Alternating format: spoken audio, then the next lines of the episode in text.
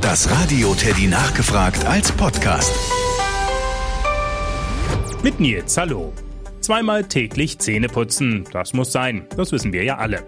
Aber wie ist es bei den Tieren? Müssen die auch Zähne putzen? Das fragt Emmy, sechs Jahre aus Metzingen. Für Pferde gibt es richtige Zahnbürsten. Also wer meint, er muss seinem Pferd die Zähne putzen, kann das machen. Ob das wirklich nötig ist, ist allerdings eine andere Frage. Auch Hunden kann man die Zähne putzen. Kein Witz. Das muss man ihnen aber von klein auf beibringen und nicht jeder Hund mag das. Das funktioniert dann mit einer speziellen Hundezahnbürste und Zahnpasta. Wenn er das nicht mag, kann man ihm aber auch spezielle Kauknochen geben.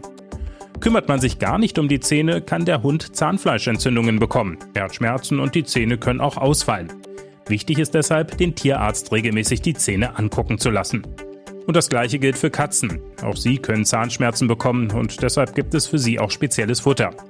Zähneputzen bei Katzen würde ich nicht ausprobieren, das mögen die nämlich gar nicht.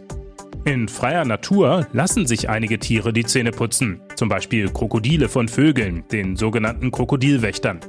Die meisten Tiere kommen aber tatsächlich ohne Zahnpflege aus. Das Radio Teddy nachgefragt. Jede Stunde immer kurz vor halb mit coolem Wissen zum Weitererzählen auf dem Schulhof und eine neue Podcast Folge immer donnerstags.